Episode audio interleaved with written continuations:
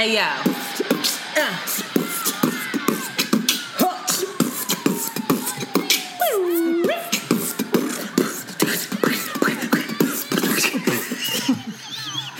Oh my god.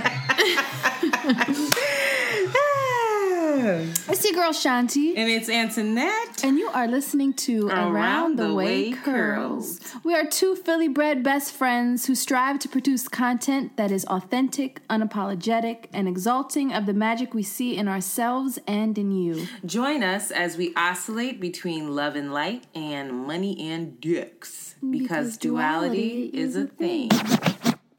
For quiet black girls, the world is afraid that your silence is summoning the riot within, preparing to overthrow the tyranny that refuses to see you, invisible until you won't see them, won't bend and lift their comfort, carrying it all up on your back. Where do black women go when they go quiet? A watercolor in her chest, a garden in her mouth, resting her mind, building a fortress around her peace in a world that won't show up in the same way, where reciprocity is privilege. Go ahead, black girl, build a world in quiet. Listen to the God within.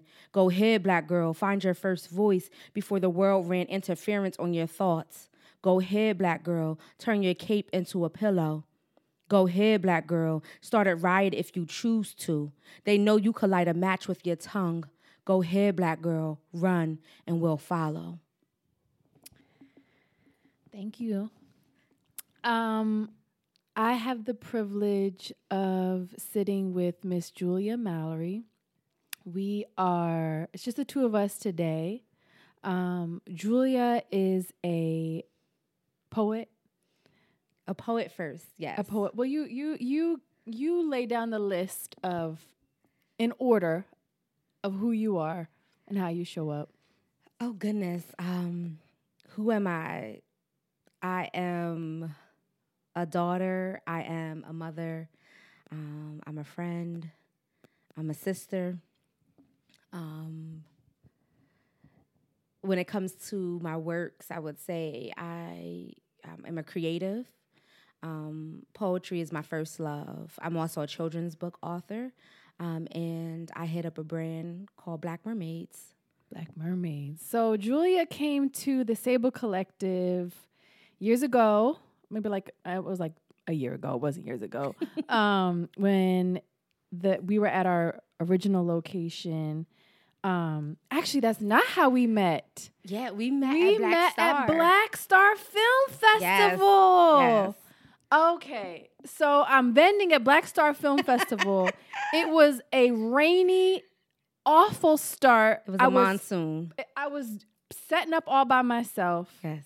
Finally set up. The sun broke through, and this super cheerful, warm person walks over to me. You know, is excited about all the items that we have, and also is like down to collab. I could tell immediately. You were like, "Listen, we should get together. I love your stuff. This is what I'm doing." And I was like, "Great." And then you followed through. You had your first pop up. Um, I don't know if it was your first, but you had a pop up at the Sable Yep, Collective. it- that was October 2018. wow, Yeah. that's where we. Okay, Yes. I forgot about that. Um, and Julia has an amazing brand called Black Mermaids. Can you talk about Black Mermaids and the significance of that? Sure. Black Mermaids is um a it started out really as a concept. Um I was on vacation in Puerto Rico with my best friend in 2013 and this idea came to me that like what if our enslaved ancestors, the ones that were aboard slave ships that jumped overboard um, or were thrown overboard when they hit the water, they in turn became mermaids. Um, and so it's kind of this reimagining also of like what it means to be resilient for black folks across the diaspora. So um, all I was trying to do at first, I thought I was going to write a travel essay about my experience, and then at some point, it became a poem.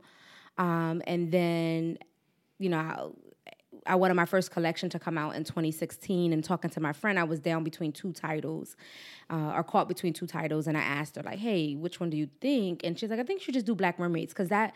She's like, "I feel like I have not heard that, and I think that is something that will resonate with people." And Yeah. so I had c- copies in hand first Of the right book. Of you're the talking about the book. Okay. Yeah. So that's this so that's Yeah. that's that is the first how uh, Black Mermaids became manifestation or creation or product, quote Yes. unquote, of what came from Black Mermaids was your collection of poetry. Yes. All I was trying to do was just be a poet with a book. Okay. All right. Yes. Okay. So Black Mermaids, poet, creative, mother, daughter, amazing being. Am I missing anything else? I don't know. That's good. That's good. um, and so today we're kicking off the new year. Um, a lot of people start the new year with these resolutions that we have. We want to kind of like be our best selves, be our mm-hmm. new selves. And so I thought it would be wonderful to have you as our first guest of the year. Well, thank you. Um, I'm and talk about your journey and kind of your um, becoming. And it's just me and you. Antoinette is off. Okay. Um, and so we're going to talk about your story. Mhm. And I didn't learn of your um, your story Mhm. when I first met you. Right. Um, I think it's when you came to Sable that you shared with me, you know, what had happened. And so Julia lost her son to gun violence in 2017. And again, when I first met you, you know, some people you can you can feel the the heaviness, you know, it's like on their back Right. um, and the way that you you you when we first met, just your spirit, your lightness, your warmth, your your generosity, your cheerfulness. Um, of course, that's how you're presenting, I, you know. But I could still feel energetically. I could feel, or rather, energetically, it felt so juxtaposed to what you have experienced and what you experience every day. Mm-hmm. And so there's definitely something to that and I wanted to I wanted you to share your story with folks. And um, you've just recently come out and that's what you just shared that beautiful beautiful poem um, from your new book Survivor's Guilt. Yes. Um, so I, I want us before we get into survivor's guilt and you know all of that, I want you I want you to talk about just you know growing up.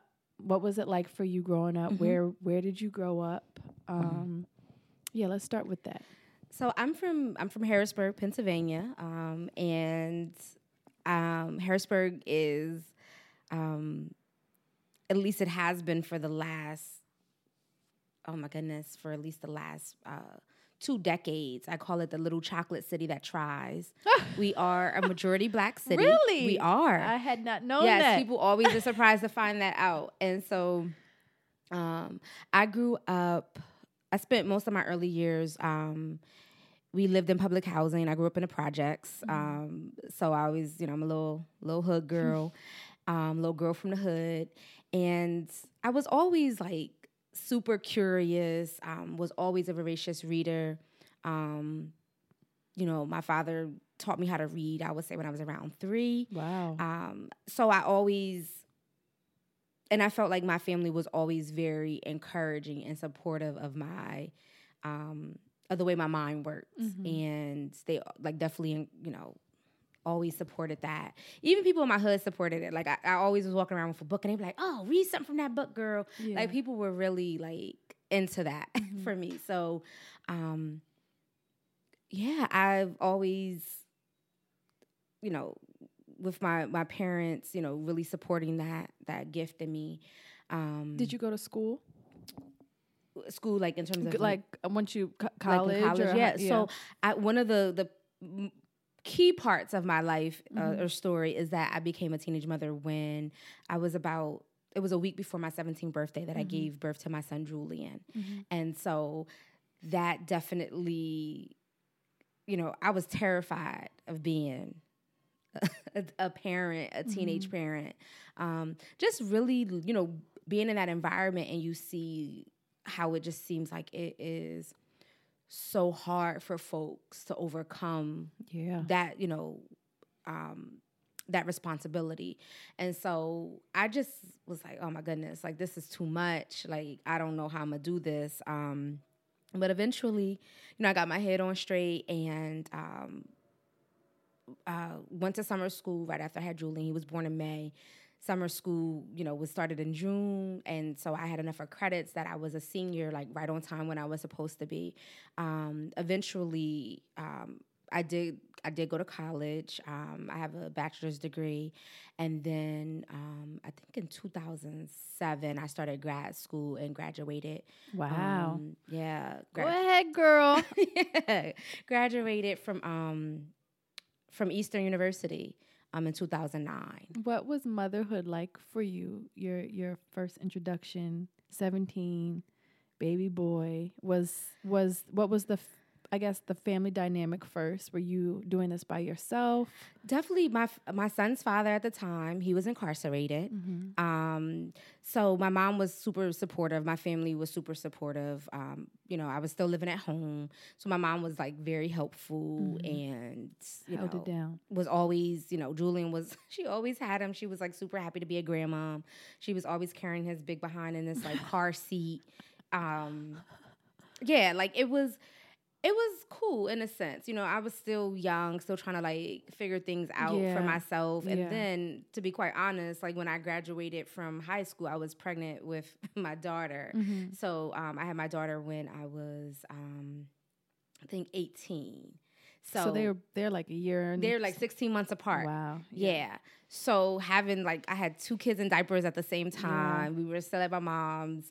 Um, but I just knew like like I need more like you know, I, I was because honestly You I need was more what? Need more kids or you need no, more? like, I needed more out of life than just kids. Oh, okay, you needed more Right. I life. needed more out of life Yeah. so that I can support my kids Yeah. and, you know, not have them, you know, burdened by these choices that I have made, you know, kind of coming into unprepared, you know, motherhood at such a young age. So, um, so was your father around to help at that no, time? my father passed away when I was 13. Okay. Yeah, unexpectedly. Um, and so, yeah, so my father, it was just my mom. And it sounds like you guys were tight. We Or- were. We were close. yeah. You know. At times, you know, we had a complicated relationship just because of things he was working through, Yeah. his own challenges. Yeah, yeah, of but course. um yeah, I was definitely a daddy's girl, like without a doubt. Like I'm named after um my fa- my dad's favorite person in the world was his grandmother, and her name was Julia. I'm named after her. So yeah, all right. So then you have two kids, seven, Yeah. 18. 18. My daughter was born in October, but like over that time, I'm like I'm getting myself together. getting I'm going to together. college. Yeah. So it, you're, you're, the survival mode kicks in full gear. It's like, yeah, oh, because I just never, yeah. I don't feel like I was ever, um, in my mind, I was always going to college. Like I was always going to do something great. Yeah. Like it wasn't like something that was foreign to me. Now I just had to figure out how to make it happen with these new circumstances that Yeah. I hadn't calculated into that plan. Right. So, um, daughter is born in October.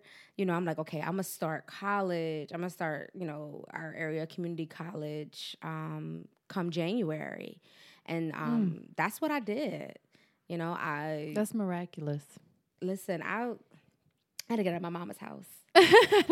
like I just that just not that's not what I saw for myself. Yeah. you know what I'm saying. I Yeah. just um Shout out to mom for holding it down. No, though. absolutely. You Listen, know? my mom has been like a miracle worker and Yeah. has been, you know, you know, because even when you have your children, whether you're married, uncoupled, partner, pa- co-parenting, like we're not, like you can't. It's you. I mean, anybody can do anything by themselves, I guess. No, but it is very yeah, difficult It's very difficult and very lonely, and mistakes are made. You and need that. stressful. Yeah, yeah. you know and so you know just having someone that has your back Yeah. you know um, my daughter's um my daughter's family like they were also like The- super supportive okay, yeah her yeah. grandparents as well Nice. so just So you had the support system. yeah knowing when i had to go and to the class, ambition yeah to to to thrive. Shout out to you. Yeah. So tell me about Julian. yeah Who, who was So- Julian? Julian, um, I don't know. He was just always just a low ball of energy. Mm. Um, he loves sports, like, and he didn't get that from me because I'm not like an Mm. athlete. Like I, I remember trying out for the basketball team like in eighth grade just so I can get. And once I got the sneakers, I like quit the team. like, Like I never was an athlete. You know what I mean? Like I enjoy physical play, but Yeah. but this kid, he always from the time he was he had use of his fine motor skills, he always had a ball in his hand. Um he was a Taurus. Oh, Yeah, and you're a birthdays- Taurus yeah, as well. birthdays I feel like that's something that I have to do now in all of my interviews with people. Any guests, you yeah. you got to share your What's her sign. sign? some Oh, it makes uh, sense. yeah, It you gotta get the yeah. So um Julian we were Julia Julian. I'm so Yeah. slow. That just connected. No, it's just so good. It's so good. No, because I didn't know. I'm like, listen, I didn't even know what to name my kid and my friend. We were like pregnant at the same time. Our kids are a day apart. And she was like, you should just name him Julian. And I'm like, oh wow, like, that makes perfect Right. sense. And I love that name. It's a beautiful name. So, um, it is. but Julian was he was an extrovert like me Mm-hmm. um, very much a people person. You know, when you know teenagers are teenagers, but he definitely, you know, he had a little rough side to him. But I was always amazed behind how um, like rough he could be, but how like nurturing he was. Like he really liked little kids. Little kids really enjoy like playing with him and spending time with him. Um, he he also like he was also very intellectually curious Mm-hmm. but he wasn't like a studious person. Like he was like, I'm not just gonna be reading these books, mom. Like, you know, like that wasn't his thing, but he paid attention to stuff that was happening around us. And he very much clued into like current events. And so that's one thing I really miss because he will definitely be like, Oh mom, did you see that? Like, that's crazy. You know, so I miss being able to have those type of, you know, conversations. Um, child that spoke his mind. Were you, was he like a mama's boy? Would you call him a mama's boy? But like, what was your relationship? Did you feel? I feel like we close used to be Especially really close. like seventeen. until we weren't close Right. right until he became like a teenager and then it was like very different Yeah. and um you know always because i was i was definitely raised by two old school black parents in a sense and so for me you know i kind of brought some of that over Mm-hmm. into my parenting minus the whippings um You didn't beat your kids. i did not no Oh, i think i did you, like snatch julian up one Yeah. time or two but like not like yeah no i i um didn't pass it on. Break it. yeah. Breaking the I baby. break that curse. Um, I know I didn't succeed in some other ones, but but um, Julian like spoke his mind. Mm-hmm. He was pretty unfiltered in that way. We were close, like I said, at some point, but then like he became a teenager, and I think it was kind of hard because like. The only reason why I brought up the old school thing was because it was like, oh, I'm not gonna just be like one of your little friends, right? Mm-hmm.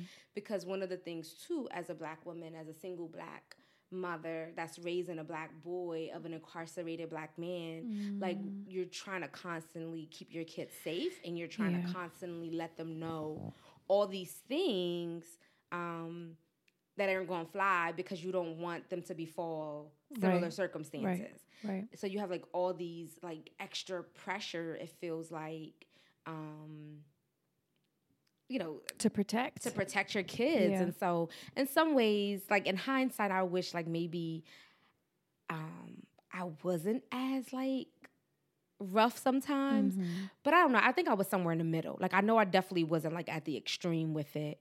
Um, but also like kids, you know, teenagers, I was a teenager. Yeah. You don't be parented. Yeah. You're like, No, I got like, this. Like yeah, I know you know, everything. I know everything. So, um, but no, Julian was um, he was a he was a gifted athlete for sure. Um, he loved the game of football and basketball. He was super passionate about it. Um, he was a huge Philadelphia Eagles fan. Shout out to Philadelphia. Yeah, so everybody like you know we were like all everybody was like in extra tears after the Super Bowl win because like you know they knew how much of a fan he Mm-hmm. Oh. was and Oh. you know he didn't get to see the win. Um, so yeah, I mean that's a little bit you know about my kid. And so I know you have, you know, that he was he was murdered. So there's a lot of legal Yeah. things. So Mhm. you you know what you can and cannot say, but can you explain what happened? Can you explain the day that you found out that your Mhm. that your son was shot? Yeah, I mean, so for the most part, I feel like I could pretty much say whatever because it's all public record. It's all public record. Um, but it was like a few days after Memorial Day, and um, you know, just coming back from like being away, probably had just like one of the most wonderful times that I've had. um, You went away on your own. yeah, I went away with my. Is this on you, you went to the beach and all that? We like, I I went like on a little like. I'm sorry. This Yeah, is not. it- it- it's you don't. That's neither here nor there. I it's thought it was good. in connection to the Black Mermaid, but that was No, no, no, no. 2013. Yeah, that, all yes, right. different times. So So was already on it. Okay. coming home, you know, getting settled. Um, I was out shopping with my youngest son, and we had just got back in the house. Literally, had just sat down to eat our food. So just to be clear, you ha- you have three kids, I have three children total. Yes, um, Julian was the was the oldest. Mm-hmm, oldest, yeah. and then you have a daughter, and then you have a, a young son. yeah, okay. a younger son. And right. so sitting down to eat, my daughter's in the kitchen, and she's like, "Mom, um, Julian's been shot." Is what she says. She just had got a text message from one of her friends, Mhm. and I'm just like, "What?" Right. So then, just very quickly, like. She's trying to ask questions. The kid is like, I don't really know, but call this number. Call this number. I'm talking to this woman on the phone. She's like telling me this is the person that he's with when it happened. She's telling me like whatever she's saying. Um, but she's saying like, oh, you know, he got shot in his arm or whatever. Um, so I don't have any, you know, I don't know. In hindsight, it's kind of wild because everything, like I guess with them, kind of happened so fast. But this idea, like she said, he got shot in his arm. So even still knowing how gun gunshots work, like knowing that there is no good gunshot, right? Like it can still do Yeah. crazy things to our bodies. But I'm still feeling hopeful though because I'm like, it's it's just to his arm. Yeah. Um, but you know, the kind of panic is starting to settle in. My mom lives right around the corner from me, so I call her, tell her what happened. I'm like, okay, we're gonna go to the hospital, um, but we're calling around and we can't. Like, they're like, no, he's not here. He's not here. Every hospital we call, um, Mm. but come, you know, turn to find come to find out that basically because he's a um, a victim of violence that they have to like basically protect his identity. I so see. they were saying, you know, even when we found the hospital he was at. So we're like, okay, we clearly know he's at this hospital, so we go down there. Um, and I'm still, you know, in my mind, like at first going in thinking it is a gunshot wound to his arm, but, but it started taking so long. They were like, oh, we, yes, we have him. And they had a chaplain come and like escort us. And he was like, I could do whatever, you know, whatever y'all need. You know, I can help out with those details and communicating back and forth. Um, but time just keeps going on. And so at that point, I knew like something's not right here. This clearly is not just It's like hour. it's it's hours, a it's a couple hours at two this hours. point. Mhm. Yeah. Who was with you? Um who was with me? My mom, my sister. Um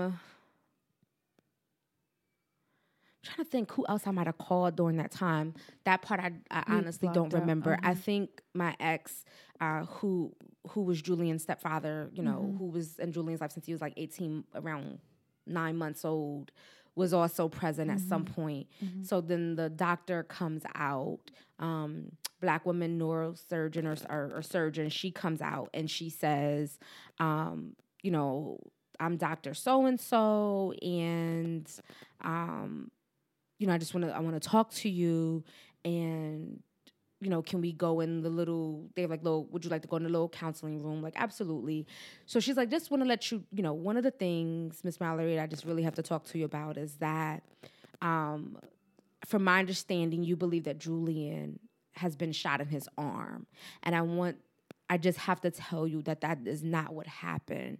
Julian, um, Julian was actually, um, he was actually shot in the face, and the gunshot, like, like kind of like went upward, and that basically, you know, in our in our in our brains or in our, our heads, we have these four key arteries that uh, transfer, you know, um, blood back and forth. And so, and Julian, we know that absolutely two of those have been severed, including his spine. Mm. Um, one we're not so sure of, and the one is intact. And so, basically, those injuries are irreparable, is what she's saying. And she's like, and in fact, he, um, they're trying to stabilize him. Um, you know, we're like we're trying to like even stabilize him to see if we can get him into like um I think it would be a CAT scan to kind of see everything that's going on. Um but she was like, we would, if you would like to see him, because we still honestly are still working on him, but if you would like to see him, you can come see him. So, yeah, that's what happened. I, I did get a chance to see him, and Julian was basically on life support for four days. So, yeah, And then you had to make a decision. yes. Yeah. And so it from what I remember you telling me, you don't have to go into the cause of it, but it Mhm. was I mean all non all violence is nonsense, Right. but it was it was fuckery, like pure It was it was sheer Nonsense. nonsense. It was, you know, ridiculous family drama with some of his friends. He goes down there with these people that he's cool with. Um, you know, like literally it was his friend was beefing with her aunt, um, who was, you know, in her 30s and she apparently was known for like you know walking around with her gun and all of that and so in that instance it's just like oh just somebody who's waiting for an opportunity Mm-hmm. to because they have a licensed gun but the thing is that people don't understand is it's because you're licensed to carry you still have a certain responsibility of course. and so in in her instance, um, she didn't exercise the appropriate judgment or the responsibility, and so that's why she was faced with legal consequences. Mhm. of for, of which she's incarcerated now. Currently, yes. currently for. And so Julie, you got two kids. Yeah.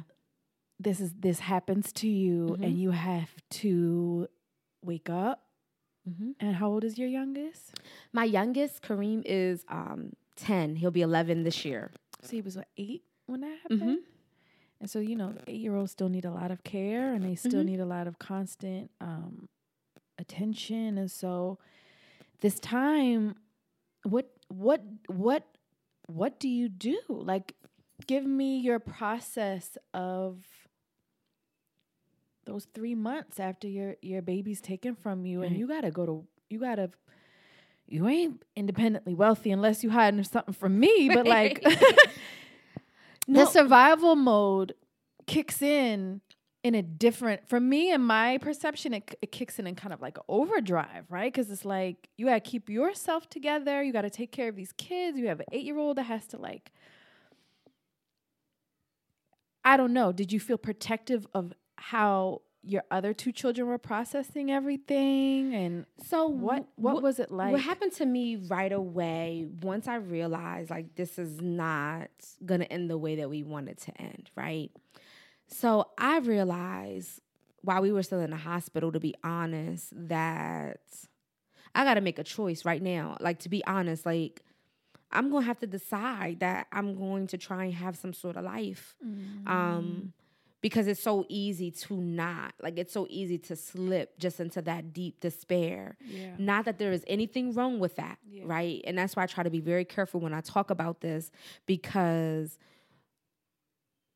I am grateful every day that I get to be up, upright, and full of light. Mm-hmm. Like, because this is, and it still feels like in some ways it's a miracle. And sometimes I feel like I like a freak show to be honest, because it's just not like the lightness that you that you have. Or just yeah just being able to just kind of be like oh this is a normal thing that i'm coming to do like despite everything that has just happened yeah. at, you know less than three years ago. Yeah. But I, back to like i literally just made a choice and was like i do want to live and i do want So uh, the, not only did you have to make a choice Mhm. about your son Mhm. and when he was going to have to, you would, you know, he would have to transition, Mhm. but you, ha- during that, in those waiting rooms, those Mhm. hours by yourself, you were considering your own life. Your life was on the line in some ways. yeah and i will say i definitely thank god i was not by myself like my family was there with me for days. Like we were camped out in the hospital. Um like they you know folks were present. His friends came. You know people were visiting you know with him. Um so yeah, like I think just knowing that people had my back also helped a lot. Like I didn't feel like I was alone, um, even physically or in spirit. And you know, the one of the physicians, one of the surgeons told me, you know, Miss Mallory, we honestly think we lost him. You know, we honestly think we lost his spirit out in the field, basically. Mm. Um, but because of technology, we're able to. We still have his body. Mm. We honestly think his spirit has already left. Wow. And so Did you feel that at all? I did. Yeah. I did, to be honest. Um, but just having time to spend with his body, Yeah. with the illusion that it had life in it, Yeah. like I needed that. And you talked to him? Yes, I talked to him. I read to him. Oh. Um, one of our favorite books was Tikki Tikki Tembo, and so like I read that story to him, and because people, you know, our bodies do things on their own, Yeah. and so of course when people were coming in and they're seeing those signs, like they were very confused Mm. by it. Um, Because there would be responses. what they would think would be responses and um but i honestly never saw any responses and like i talk about in the book part of me is like you know not to discount what they saw but you know like damn maybe i didn't see those responses because it would be more confusing for Yeah. me to make that decision Yeah. or and i'm not gonna lie the guilt part was like maybe i didn't see those responses because he was mad at me or like Oh, you know but i eventually i work you know through that part Yeah. yeah Yeah. And so then you decide, you know, there will be life Yeah. and there will be light for Uh-huh. yourself. Yeah. And so again, I'm sorry to go back to that. yeah no those uh it was rough you know without a doubt like just um, I didn't go home right away. Like I was away from the house for at least a solid week. It was just really hard to like when that Monday when I we got the call about what happened to him. You know, just that morning I you know when I came home, like I picked up his clothes, you know, his, his Jordans out of the bathroom, you know, his little gray sweatshirts, like all his crap is in the bathroom. So just going to the house and just his smell, like I could not do that right away. So I'm grateful again, friends and family like stepping in financially, like helping me out in that way. So I didn't have to go home. Um, but I made a decision and I definitely just worked my way through it. You know, definitely those first couple of months were very difficult. Just um Julian was a noisy child. That's one thing that I left out. Like my loudest child. Like um big personality, just loud. His body, just the way he moved, he was just loud. So just even adjusting to that silence in the house. You know what I mean? Just knowing that like our screen door is a little like off kilter. And so just knowing that like it took me a hearing that. minute to realize that Yeah. like he's not like that's not him coming through the door. Uh-huh. You know, um first couple of months I also had these like really really vivid dreams. Yeah. But Julian didn't come to me right away. Um it was it was a while, like I think almost a year Mm. before Julian actually came to me in a dream. Um but yeah, I just had to make that choice because I like I didn't want to give up. You know, I didn't want to give up. Um For why? Why didn't you want to give up?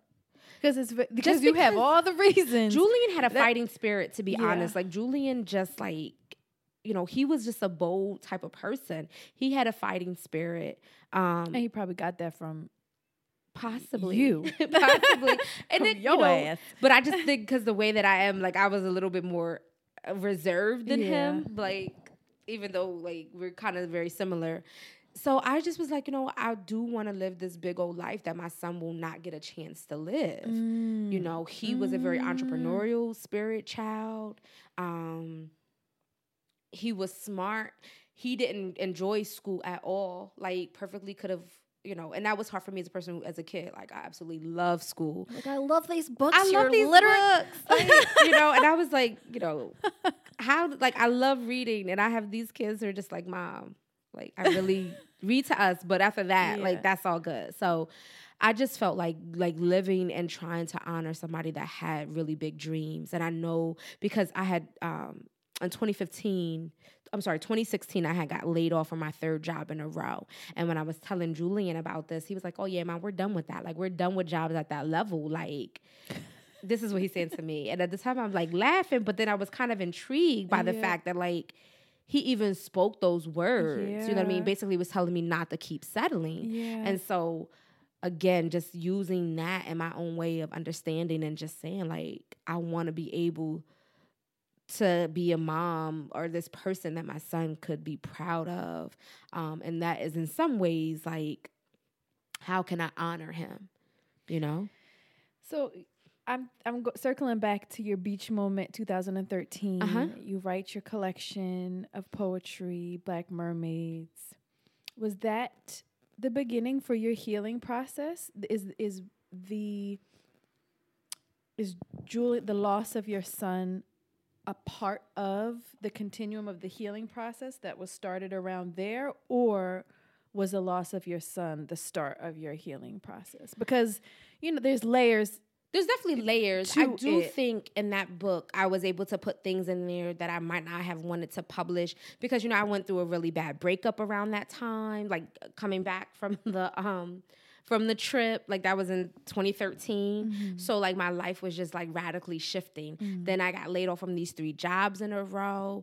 Um so when the collection came out a day before Thanksgiving in 2016, I definitely was in a different headspace and just saying, look, like life is going to do what it's going to do. Like, what am I trying to do with myself?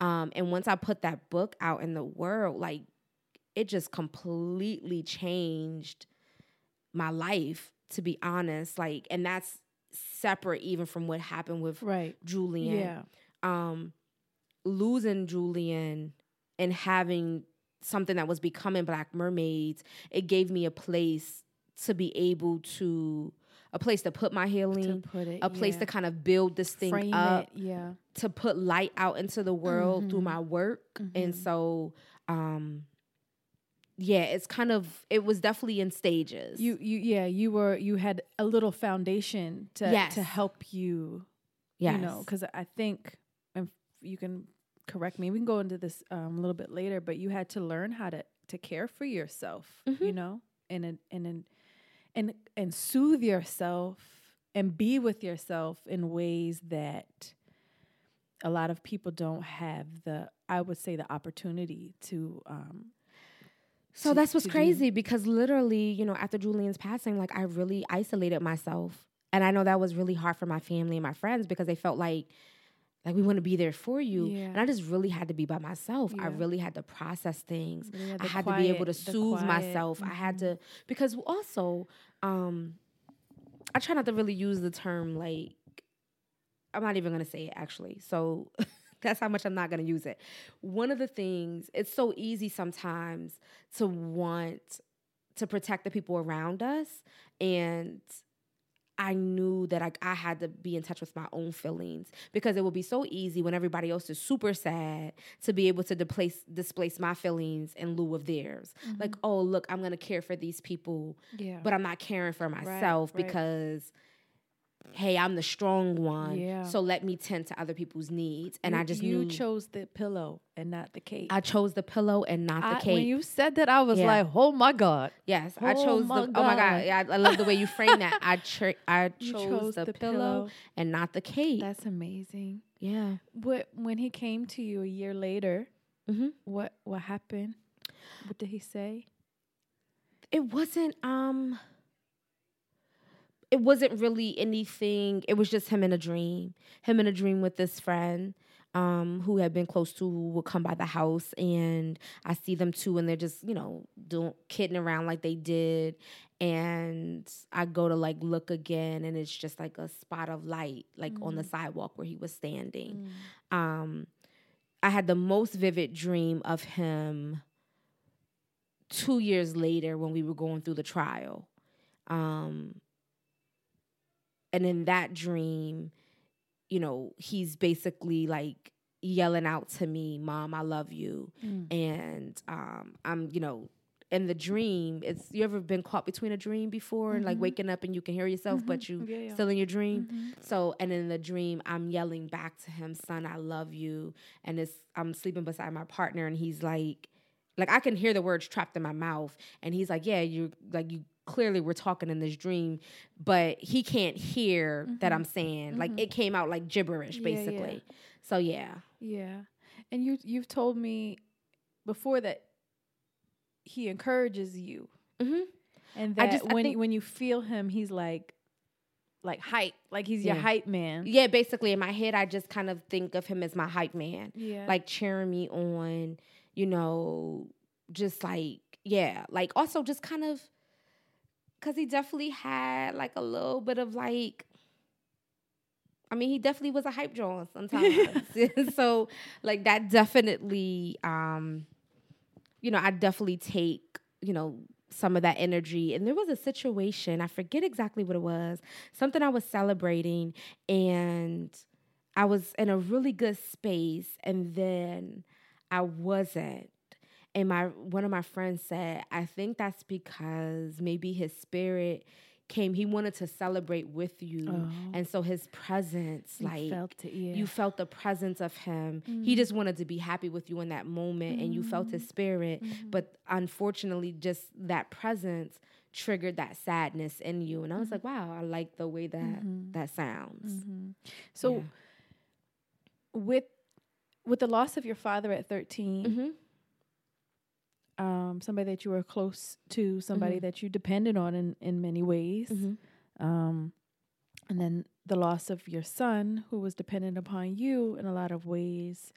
Um, but to to to I don't I don't know what you I don't know your experience with your father, but it feels like to me there's this continuous relationship that's still being had. You know what I mean? Mhm. It's not like a boyfriend where you're like, ah, that's dead and gone. Right. It's like it this is this is still a, a relationship that you have.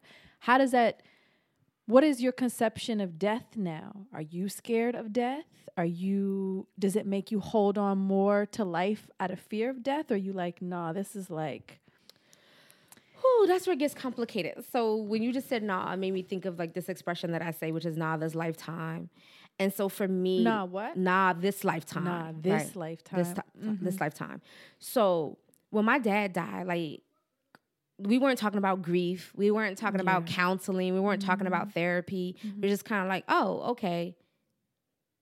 You know what I mean? Like I really didn't process my feelings around it. Like I really put up a wall. Did were you around sad that. or was it like I'm gonna Um, cry? I was sad. I was shocked. I was angry. Yeah. You know, it was a lot of things. Um, but also like just that loss because I felt like he was one of the people that that could understand a lot of what was important to me Mhm. in life. Yeah. And so just not having a person that connection anymore was very difficult. Um yeah, so you know, I like to imagine, you know, my dad like I always think like dad, what would it be like, you know, to just be with him now and really be old enough to have these like deep conversations and all those different things that I would envision that our lives could have possibly um, been like. Julian was also a lot like my dad, um, which is a whole nother like story. But so all of those things, but what does death mean to me now? Um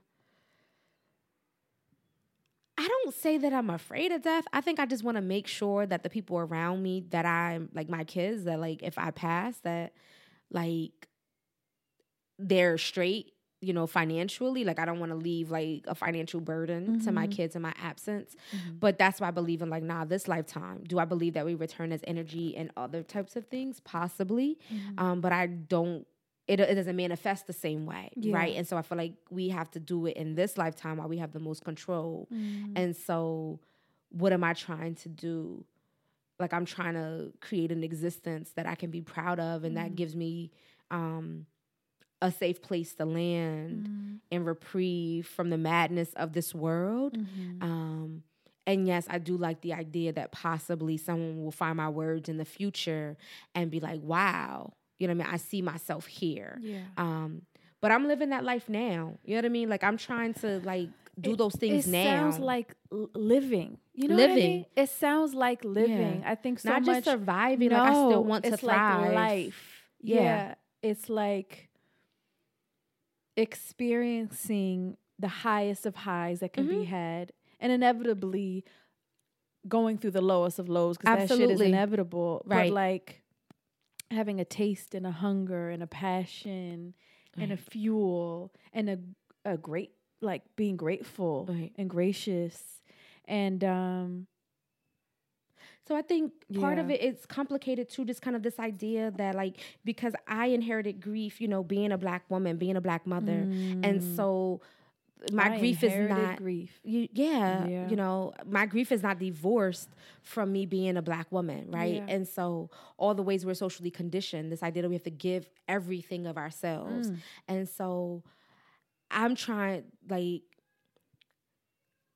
I am happy to be generous of spirit if it is in line with what I think is important to me. Mm-hmm. And I'm happy to share in what I can offer people that comes from an authentic place to Julia. Um, but I am not trying to sacrifice myself or martyr myself Yes. under the guise of grief and helping people just to say that it's okay for me to still be happy. Mm-hmm. And I think that's what happens a lot of times that we want grieving people specifically we want grieving black women to be able to just give so much of themselves Take so Um, much and then give so much. take much. so yeah. much just Yeah. so that like like like oh it's okay for that woman to still have joy like it's still okay for you to still experience for pleasure her, her pl- yeah. Like, it's- damn, Julia. it's what?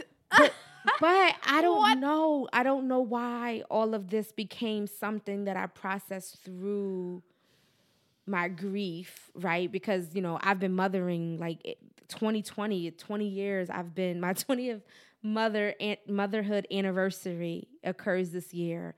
And it just blew my mind too. I had to work through those feelings on my own right after my son passed. It blew my mind the ways in which oh, I could still smile. I could still tell jokes. I could still laugh. Oh, and then I can still be like over here crying like crazy, you know. Oh, and then in 15 minutes I'm fine and I'm telling jokes again. Yeah. You know what I mean? And that could feel like a lot emotionally for folks. Um, but I'm like, look, like this emotional pivot, we we gonna have to do it because we have to free ourselves. and the shit is not linear. It's literally not linear. It's not linear. And I think Desiree, we both know Desiree. Shout out to Nana Catherine's apothecary. Um, Our girl. Desiree is such a uh, it's such a relieving reality to think that two things can exist at once. Absolutely. Two, three, four. For and people don't like Yeah. society doesn't let that either you happy or you're sad. Right. Either you're angry Right. or you're like, you know, I don't know the opposite of angry, eh, depressed. and that's the thing, and that's why I and like. it's like, no. listen, I'm even in the book. I s- speak specifically to the way the world tries to rob our humanity by curbing our emotionality, and I am like, look. Like for me, I I'm putting on a t-shirt. It's like, look, I'm a still I'm a still ride even with tears in my eyes. Mm-hmm. Like we can be multiple things at once, but I do definitely think it is complicated by obviously the world that tries to rob black people of their humanity. Yeah. And so if we can't process our feelings, if we can't acknowledge our feelings, then we've never can deal with them, right? And we spend so much time denying our feelings. Come up with all types of fancy, clever sayings with all these memes and stuff to try and completely just divorce ourselves from the fact that we're human. Yeah. And it's like, no, I'm not above my feelings. Mm-hmm. Like, And they're necessary, just like you're saying. they're necessary. necessary. So then talk to me about your newest work. Mhm. Um, and it's called Survivor's Survivor's Guilt, and it's a collection of poems and essays. Mhm. And um, first, what were you inspired by, or rather, what brought it about? I assume your son's death, but Mhm. I don't want to make any assumptions. And then just kind of talk to me about what is survivor's guilt for you. right. So I knew that when my son passed, I mean, like not like in the first week or something, but I was like, okay, I'm assuming I'm a writer once because I definitely was throwing all of my creativity away. I was like, oh, I'm done with this, right? I had a children's book that was supposed to come out right around the time that he passed, and I was like, oh, I'm good. And then I realized very quickly, like, oh no, girl, you literally need this. Um, and you haven't lost it because I know that there are definitely instances where people, you know, go through a darkness where they can't access that creativity. But my gift didn't leave me, and I was like, that's not by accident, and so you need to make that work for you. Um, so I knew I was going to write about it. I initially thought I thought I was writing this book. I don't know why I became fascinated with this idea that like, oh, how do how do animals grieve and like I'm gonna maybe write some uh, write poetry For the children's book? No, no, no. What was the first book that I was writing Uh-huh. as far as like how did survivor's guilt come to be? Okay, okay. It started out Okay, as okay. me wanting to write this book about how animals I see, grieve. I see. Yeah, that's how I started. Um, kind of also always had a fascination with uh, bees, and so once I kind of went down that path, I was like, yeah, that's not the book that wants to be written. Like that's not the book I'm being called to to write. And so let's kind of table that. Um, I honestly don't remember the whole succession of how I specifically arrived at survivor's guilt, but what does survivor's guilt mean to me? Um, you know, survivor's guilt is basically when people have this feeling of guilt um, af- after surviving some sort of tragic circumstance. Um, and my son's death exacerbated, I think, a certain survivor's guilt that I had, even just growing up losing like childhood friends, um, people that I did the same stuff with, and kind of like our lives didn't turn out the same. And so that for me, you know, has been something that's been weighing like that weighs on me a lot. Um, and then losing my son and just like because you know I gave birth to my son really young, and so even looking at it like, you know, wow, we were like kind of a lot alike in some ways, right? Um, and how was it that he didn't make it past the same age that I gave birth to him? Yeah. And so that was very difficult. Um, it still bothers me.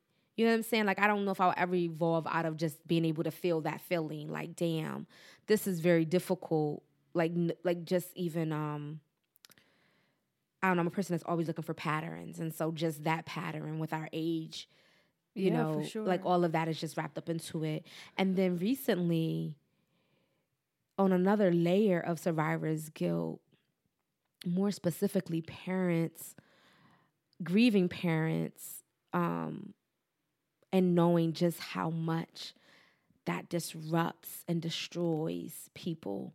And I'm thinking about like um, Atiana, you know, Jefferson, who was um, who was killed by a police officer, um, I believe in Texas, and her father passed away from a heart attack a Right. few months after, Yep. and then her mother just passed away. You know, um, they believe from a long term illness, but we clearly know probably exacerbated by by Mm-hmm. grief, right? So that to me, when you like, or when I walk, when I meet people who are grieving their children, Mm. and I still, you can see that. You can see that pain. You can see Mm-hmm. the their eyes are flat. You can see Mm-hmm. that like The death is on them. the death is still on them. Mm-hmm. Um and it and it just breaks my heart. It breaks my heart. It breaks your heart because you don't feel that way. So for me, and I don't know if, the, if are, are guilt and shame connected at all for you in this experience of survivor's guilt. no, I wouldn't say guilt and shame or not really. Mm-hmm. It's just a Um, question of why. Why did I? Yeah, the only shame no, no, definitely it's definitely more guilt. Yeah. It's definitely more guilt. Um like why me? Yeah. Like why do I get to be you know, counted among the living still Mm-hmm. and being able to go out here and still do this work and still like literally live live. and and that's in connection to have pleasure, laugh, yes. be creative, continue to make love, continue Right. to share love, continue to expand, you know? Right. So like I can understand how that feels um yeah, I I can understand that very clearly Yeah. now that that connection between the two of them. Um so the the book is just a collection of your process, you processing the loss of your son. Um although the the first poem that you just shared Right. with us is kind of like a universe. There's a universality. So, and I think grief is a universal, Yeah. Mm-hmm. you know, experience anyway. Like people grieving, losing, you know, mourning the loss of things that no longer are. Um, like grief is is is also a universal emotion. I shared. So the poem, not everything in here is like specifically biographical or about necessarily like my son's death. Um, you know, there's a variety of other poems. You know, I also have a poem dedicated dedicated to another 17 year old um, who was killed in Pittsburgh um, a year after Julian uh, named uh, Antwon Rose. He was killed by East P- Pittsburgh police officer. Um, and so, because my father was from Pittsburgh and I have a connection there, like, and one of the things that happened when Antwon was killed, um, he had he had wrote a he had written a poem, and that poem had started being circulated widely. And so I don't know, I just felt this connection with this child. I had never met him, um, but I know he was seventeen, and he loved his mama, um, as was evident in everything he posted or how people knew him. Um, he was a good kid trying to figure things out, and so um, as most 17 year olds are. And so I think I was just really connected. And then I, again, always looking for patterns. So I'm thinking about, you know, Trayvon Martin being 17 years old when he was killed. And um, so there's more than just like my own Yeah. specific loss, Yeah. but just even our connectivity around what loss looks like. Um, as humans, as people, and then specifically as Black people, and then you know, as Black women, as Black mothers, like this book is is you know addressing a lot of that. How how how are you managing, or do you feel like you have expanded in compassion? You know, he didn't get in a car accident. he- You know, it wasn't a plane crash. Somebody took his life Right. senselessly. Mhm. You know, friends that were there may have been irresponsible. You know, there was a lot of other people, um, and even your son's actions. You might be like, you know, why were you there? Why are you involved in that? There's a lot of like, there could be a lot of anger, and um, and you spoke to your ab- with your uh, about you thinking that he was angry at you. Um, so how are you and are you finding compassion for yourself, for him, for the person that pulled the trigger? How has that process been? No, I think the compassion part is, I mean, mostly I focus my compassion on, like, I, I think I'm just, I've been an angry black woman for a really long time. Like, this world is like horrible um, in a lot of ways to us. And so, um, I've always been trying to find, con- you know, ways that I can relieve that anger and work through it in different ways and understand it. Um, as far as the compassion piece, um, yeah, I mostly reserve my compassion. Like I have a lot, I practice a lot of self compassion. You know, um, being very forgiving of myself and understanding of things that have happened over my lifetime and my role, and you know, being complicit in some of them, and forgiving myself as well. You know, for some of it. Um, yeah, and I'm compassionate with other survivors and folks that are looking for understanding, people that are still looking for permission to be able to to grieve. Yeah. You know, and so yeah, that's where I expend my compassion. Yeah. Um Okay. So I would like for you to share with folks um cuz there's people that have have lost somebody. Mhm. There's people unbeknownst to any of us who may lose somebody. Mhm. And so I wanted you and you you had a a piece in your book that you wanted to share that kind of like speaks to that Mhm. navigating that loss if you could share it Yeah, and I think before I read it, um, one of the, you know, I definitely realized I had to be intentional about the healing. Like I think sometimes we think that one day we'll just wake up and we'll be we'll be different, and sometimes it just doesn't work like that. Actually, most times it will not work like that. Um, so I realized like very quickly, like I got into therapy like literally right away. and had you gone to therapy before No, not Never. really. Okay. No. Mhm. Um, kind of always been like, a, oh, like I can kind of like work through these Yeah. things on my own. I know what I need to do. You know, I know I know what I need to do, right? Um, my Taurus spirit, like, oh, like, but eventually do it. And so, but this time I was like, no, let me, like, I need, I think I'm gonna need a little bit something more than just my own, you know, my own uh words or thoughts. And so um, I went to therapy right away, and that definitely was um, was helpful. I think even just talking about it, like just not hiding in that Mhm. pain, um, and just being honest about how I feel. Mhm. Are you still in therapy? I absolutely am. Yeah. I don't go as frequently as I um, was, but I definitely know like like when I need to go. Um, yeah. Yeah. All right. Well, share this with us, please. Okay. Take a moment to find it.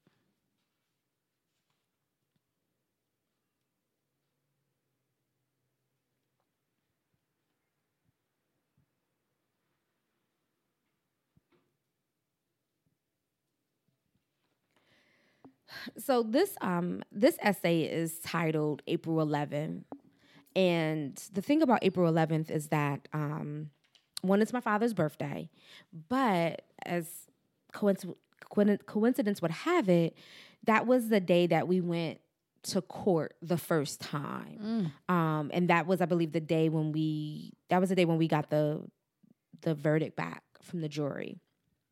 Um, and so I wrote this essay. Um,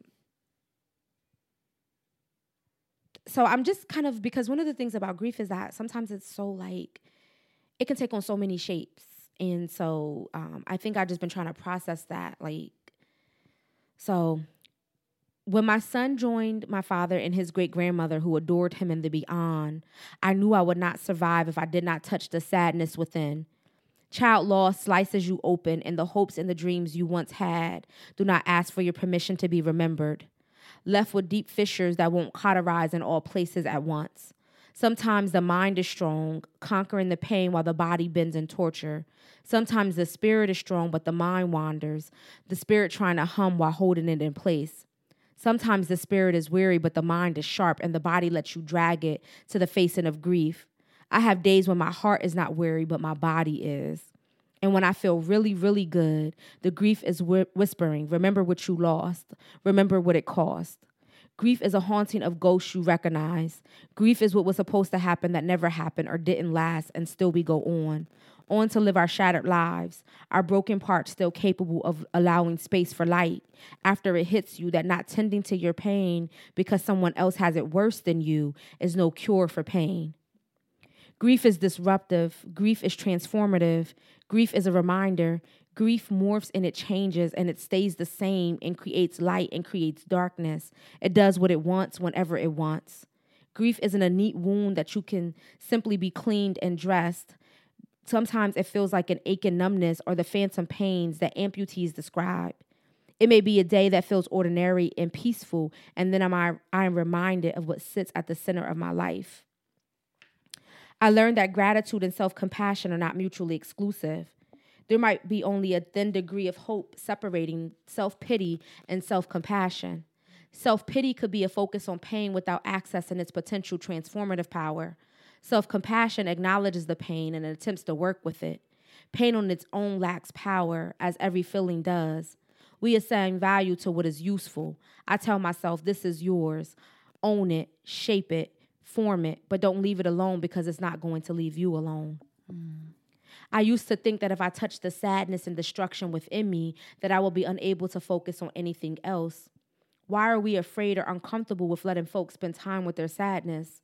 Maybe if we were better at making space for others to tend to their wounds, they wouldn't have to walk around bleeding all over the street or spontaneously combusting when the pain becomes triggered, often by innocuous encounters. I've been quoted as saying that black people are more comfortable with an angry black. I'm sorry, I've been saying that people are more comfortable with an angry black woman than they are a sad black woman. But when I thought deeper, I realized that space for sadness is rarely afforded to black folks, regardless of gender, as it challenges beliefs about our humanity. Perhaps acknowledging our sadness might mean that the world would have to not only stop to make space for it, but address the very conditions that produce it. Yes, we are highly resilient, but that resilience comes at a cost. We are the ones dying while being strong when grit isn't enough. Thank you. So I'm gonna we're gonna take a, a, a very brief break and we're gonna come back and we're gonna talk a little bit more about your your your healing process. Hey, it's Kaley Cuoco for Priceline. Ready to go to your happy place for a happy price? Well, why didn't you say so? Just download the Priceline app right now and save up to 60% on hotels. So, whether it's Cousin Kevin's Kazoo concert in Kansas City, go Kevin, or Becky's Bachelorette Bash in Bermuda, you never have to miss a trip ever again. So, download the Priceline app today. Your savings are waiting. Go to your happy place for a happy price. Go to your happy price, Priceline.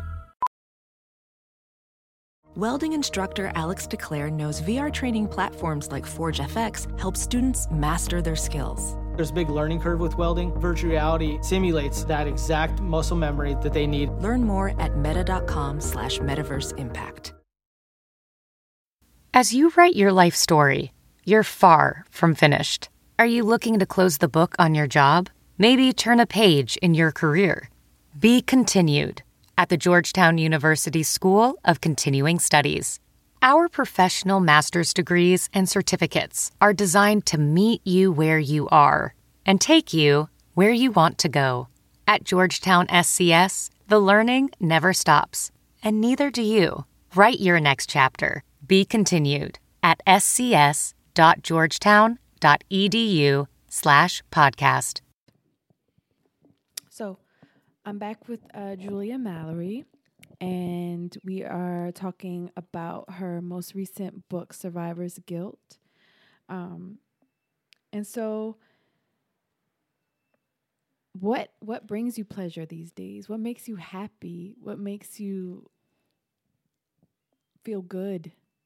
Sometimes just doing nothing. sometimes just doing nothing makes me That makes good. me so happy. like sometimes you're just like that feels good. Um, I think what else makes me happy? Um, you know, when I have like when I- when I have days that are slow and I can just like take my time and get in ready. Wearing bright colors makes me happy. she has a beautiful peach on, peach combo right now. Yeah, um, wearing bright colors makes me happy. Um, when my youngest son like says something that's shady, um, knowing that he gets that like type of wit from me, that makes me happy. Um, when my daughter is like having lengthier conversations with me, she's also a teenager. That make that makes me happy. Um, you know, when I get to spend time with my significant other and we're like doing something fun or um, that makes me happy. Um, I love reading books, like the books that I've written or other like children's literature to kids. Um, What's your favorite book favorite book? or favorite author? Let's say that's because when Favorite people ask me author stuff, I'm is like, probably if I. Mm, it's probably a, a mix, or I'm torn between probably Toni Morrison and, and James Baldwin. Mm. Um, Tony, Tony, Tony. Yeah, maybe Audre Lorde. Like those are in my top. My favorite poet is Lucille Clifton. Mm. Yeah. Um, and so, I I I'm curious when I when I sit with, or in your in your experience, when I sit with, um, even to go back with the poem you just shared, when folks face their sadness, right? When they face that demon, when they sit in that darkness, it's not comfortable. It doesn't feel good. And it feels um it's it's it, it feels like you're not in control. It feels like it can feel chaotic even. Mhm. How long do you have to sit with that? And what why do you think that that is the process to to the other side? And and you know what? And to be honest, um, I do want to say that I do think there is more than one way to kind of get to it. I do believe like because sometimes I think quiet serves us in certain ways, like certain things we need to hear. Um, but then sometimes I think that it's possible for the healing to come in other ways. Mm-hmm. Um, and I also I'm not a I don't for me of course, pers- it doesn't have to be one way. Right, one way. But for me, like, yeah, so the quiet, I think just being able to hear my own thoughts, Mm-hmm. just to be able to hear my own breathing, to hear my own heartbeat, to know, like, this is my body. Also, just like, these are my own feelings, right?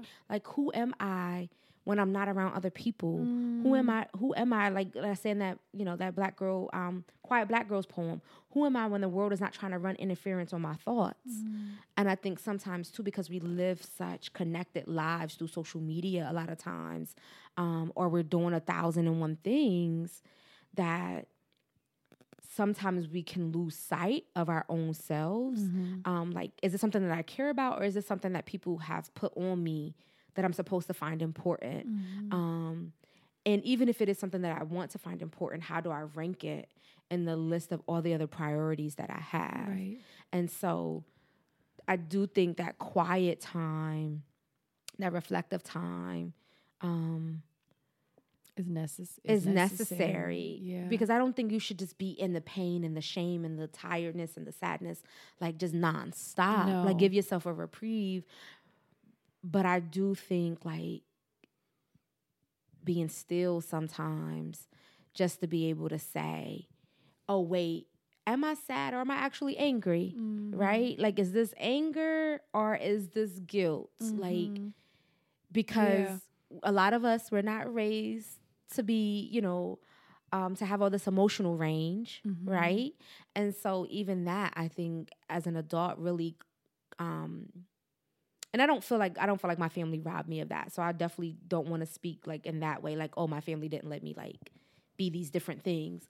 But I know for a lot of us, sometimes even just going through teenagers and all of that, like we There's no practice. right we try to like shut all that down mm-hmm. for a variety of reasons and so mm-hmm. just getting back to like oh wow what am i actually feeling here mm-hmm. um yeah i was triggered but like why was i triggered like was it really that person that did a thing or was it literally just this unprocessed thing or unresolved thing that i have about that person because of x like i think that's really important and also feeling it in our bodies too. Absolutely. Because we're so, and I've been, I I can definitely um, confirm this of like, we especially when you go go go, you have a lot of responsibilities. Shit is happening.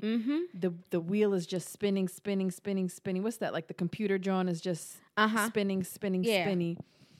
You can get so disconnected from your body and your body acts out like your body wants your attention so Yeah. right when you just qu- take a moment it's like what the f- oh shit this is this is my back this is my Right. my my body aches you know and then you can feel the pain but then from for me especially in my when i take baths i sit and i look at my body and i like admire it i mm-hmm. sit with it and like i can do an energy scan and be like from head to my feet and like connect with it in ways that you just can't do when you're ripping and running, when you're talking, when you're watching TV, when you're looking on your phone, when you're distracted. Right. That's why I definitely like dancing. Like sometimes Mm. I'll, you know, when I have my time, I'll just put on my music and I'll just like dance in my room because I think just marveling at the way like the body can move Mm-hmm. and um just being with it and like still like that like my body can do this and the book i have this essay called chasing waterfalls Mm. that is biographical and i'm talking about like my significant other and i like a month after my son passed we went to this waterfall and like I'm not gonna lie, like even myself, like I marveled at like, oh wow, like just for me, like, oh wow, you can still experience pleasure. Yeah. Like you're not like dead, like you're not mm-hmm. numb mm-hmm. either. And I think so much of trauma gets us disconnected from our body. And so that's the the biggest thing. Like we can't really connect to our bodies or inhabit it fully if we're constantly denying the presence of certain things. Um, Which connects to an, a, a, a it connects to lifelessness. Right. It connects to go circle It all the way denies you of your humanity. your life. and so Yeah. one of the things like I've been trying to um because people are like, oh, you know, I can't, I can't do this or I can't be myself, and it's just like, well, we don't want to be in those spaces, right? We don't want to be spending a whole lot of time intentionally with folks who don't allow us to be complex, who don't allow us to be like, ouch, that hurt. You know what I'm saying? Like, um, I think, um, yeah. So, Yeah. uh, I think that's just important, like for us to be able to, to just to be able to even just hear ourselves, like yeah, the quiet. I love Yeah. that poem. I'm so happy that you chose that one. Um, there's some kids probably in the back. You can hear them Yeah, screaming, who are not so themselves. quiet, who are being they- They're kids. expressing themselves. Right. um. So, lastly, I wanted to kind of talk about what your relationship with God, Spirit, Mm-hmm. whatever it is, the Almighty. I don't know what what word you. So you I give. was raised um Baptist and I think so that part of like early influence like has never really left me, but I don't know if I necessarily believe that there's just like this big God in the sky that is a male, you know, that's a man. yeah. Like um masculine energy. yeah, masculine God, um, control of the energy of the universe. I don't know if I necessarily subscribe to that. Um, What what has been your connection or not? Like this it I'm not implying, I'm just mm. asking to something greater or guiding. I definitely have a belief in something, some type of life force that is working for the good mm-hmm. on our behalf. Mm-hmm. I'm not, I have not fully figured that out yet, to be mm-hmm. honest. Um, you know, so I like to think that that life force is is guiding and supporting and encouraging and um and working with us and through us um along with like the spirits of like our ancestors Yeah. and um yeah i think that's as as far as i pretty much am Do you feel guided? I do mm-hmm. in a lot of in a lot of ways, and um, a lot of the work that I do. A lot of times, I tell people it comes from like these divine downloads. Like I mm-hmm. feel like I just get this clear word on like this mm-hmm. is what you're supposed to do, Yeah. Yeah. and then I try to do it, Amen. And you try to do it. and I try to do my work. Do the work. Yeah, hashtag do the Do the Julie has do an work. amazing T-shirt that says "Do your work." I have to get that in the table. Actually, we need to talk about that after you get off the phone. I mean, t- off the talking. Um. So I I I thank you for sharing so much of yourself. Um, I think this is important for all of us because, like you said, grief is universal. Um, and difficulty is universal. Right, but so is joy. Right, and so is l- like life. Right. and thank you for being an example of life and not just life but like living.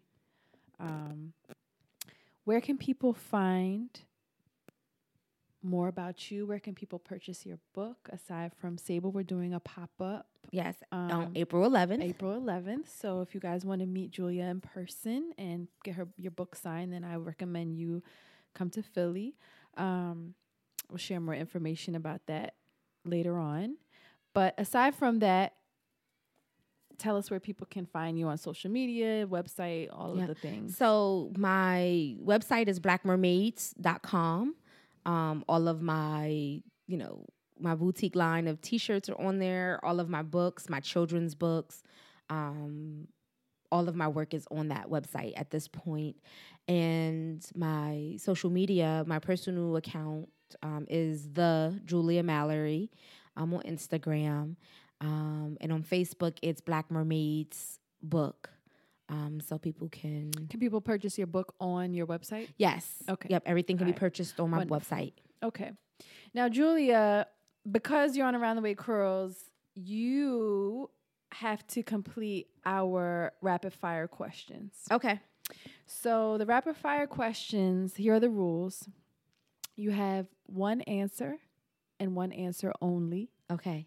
You can't explain your answer. Is it like a one word answer? Yeah. I'll give you two options and you're going to pick. Um, so, here we go.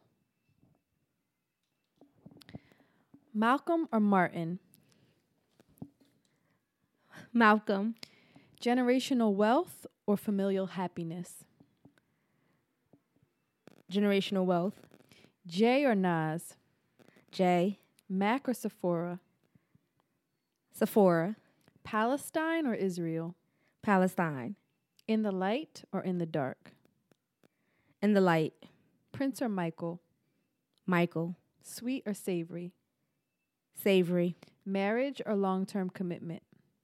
Marriage. Trader Joe's or Whole Foods? Trader Joe's. Family or career? Family. A seat at the table or lemonade? Lemonade. Evolution or creationism?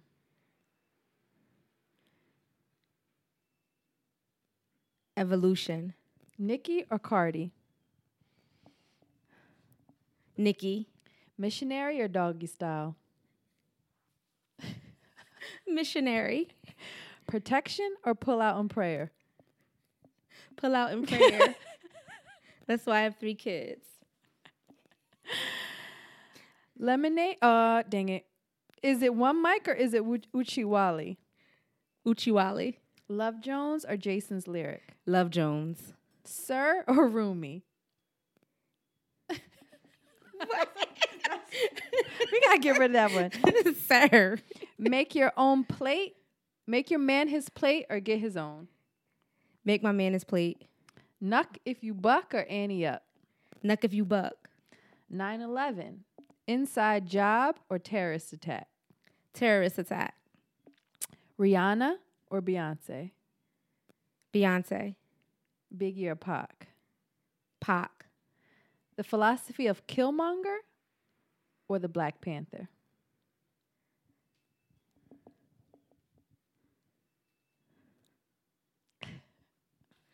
Three seconds. Killmonger. Money, oh, excuse me. Love and light or money and dicks? Love and light. Julia, thank you so much for joining us. Again, everybody can follow her on all of her platforms. Um, next week, Antoinette may or may not be back. Don't worry, we're not arguing. We're just having some logistical issues. um, and make sure to comment and subscribe. And we out. Thank you so much.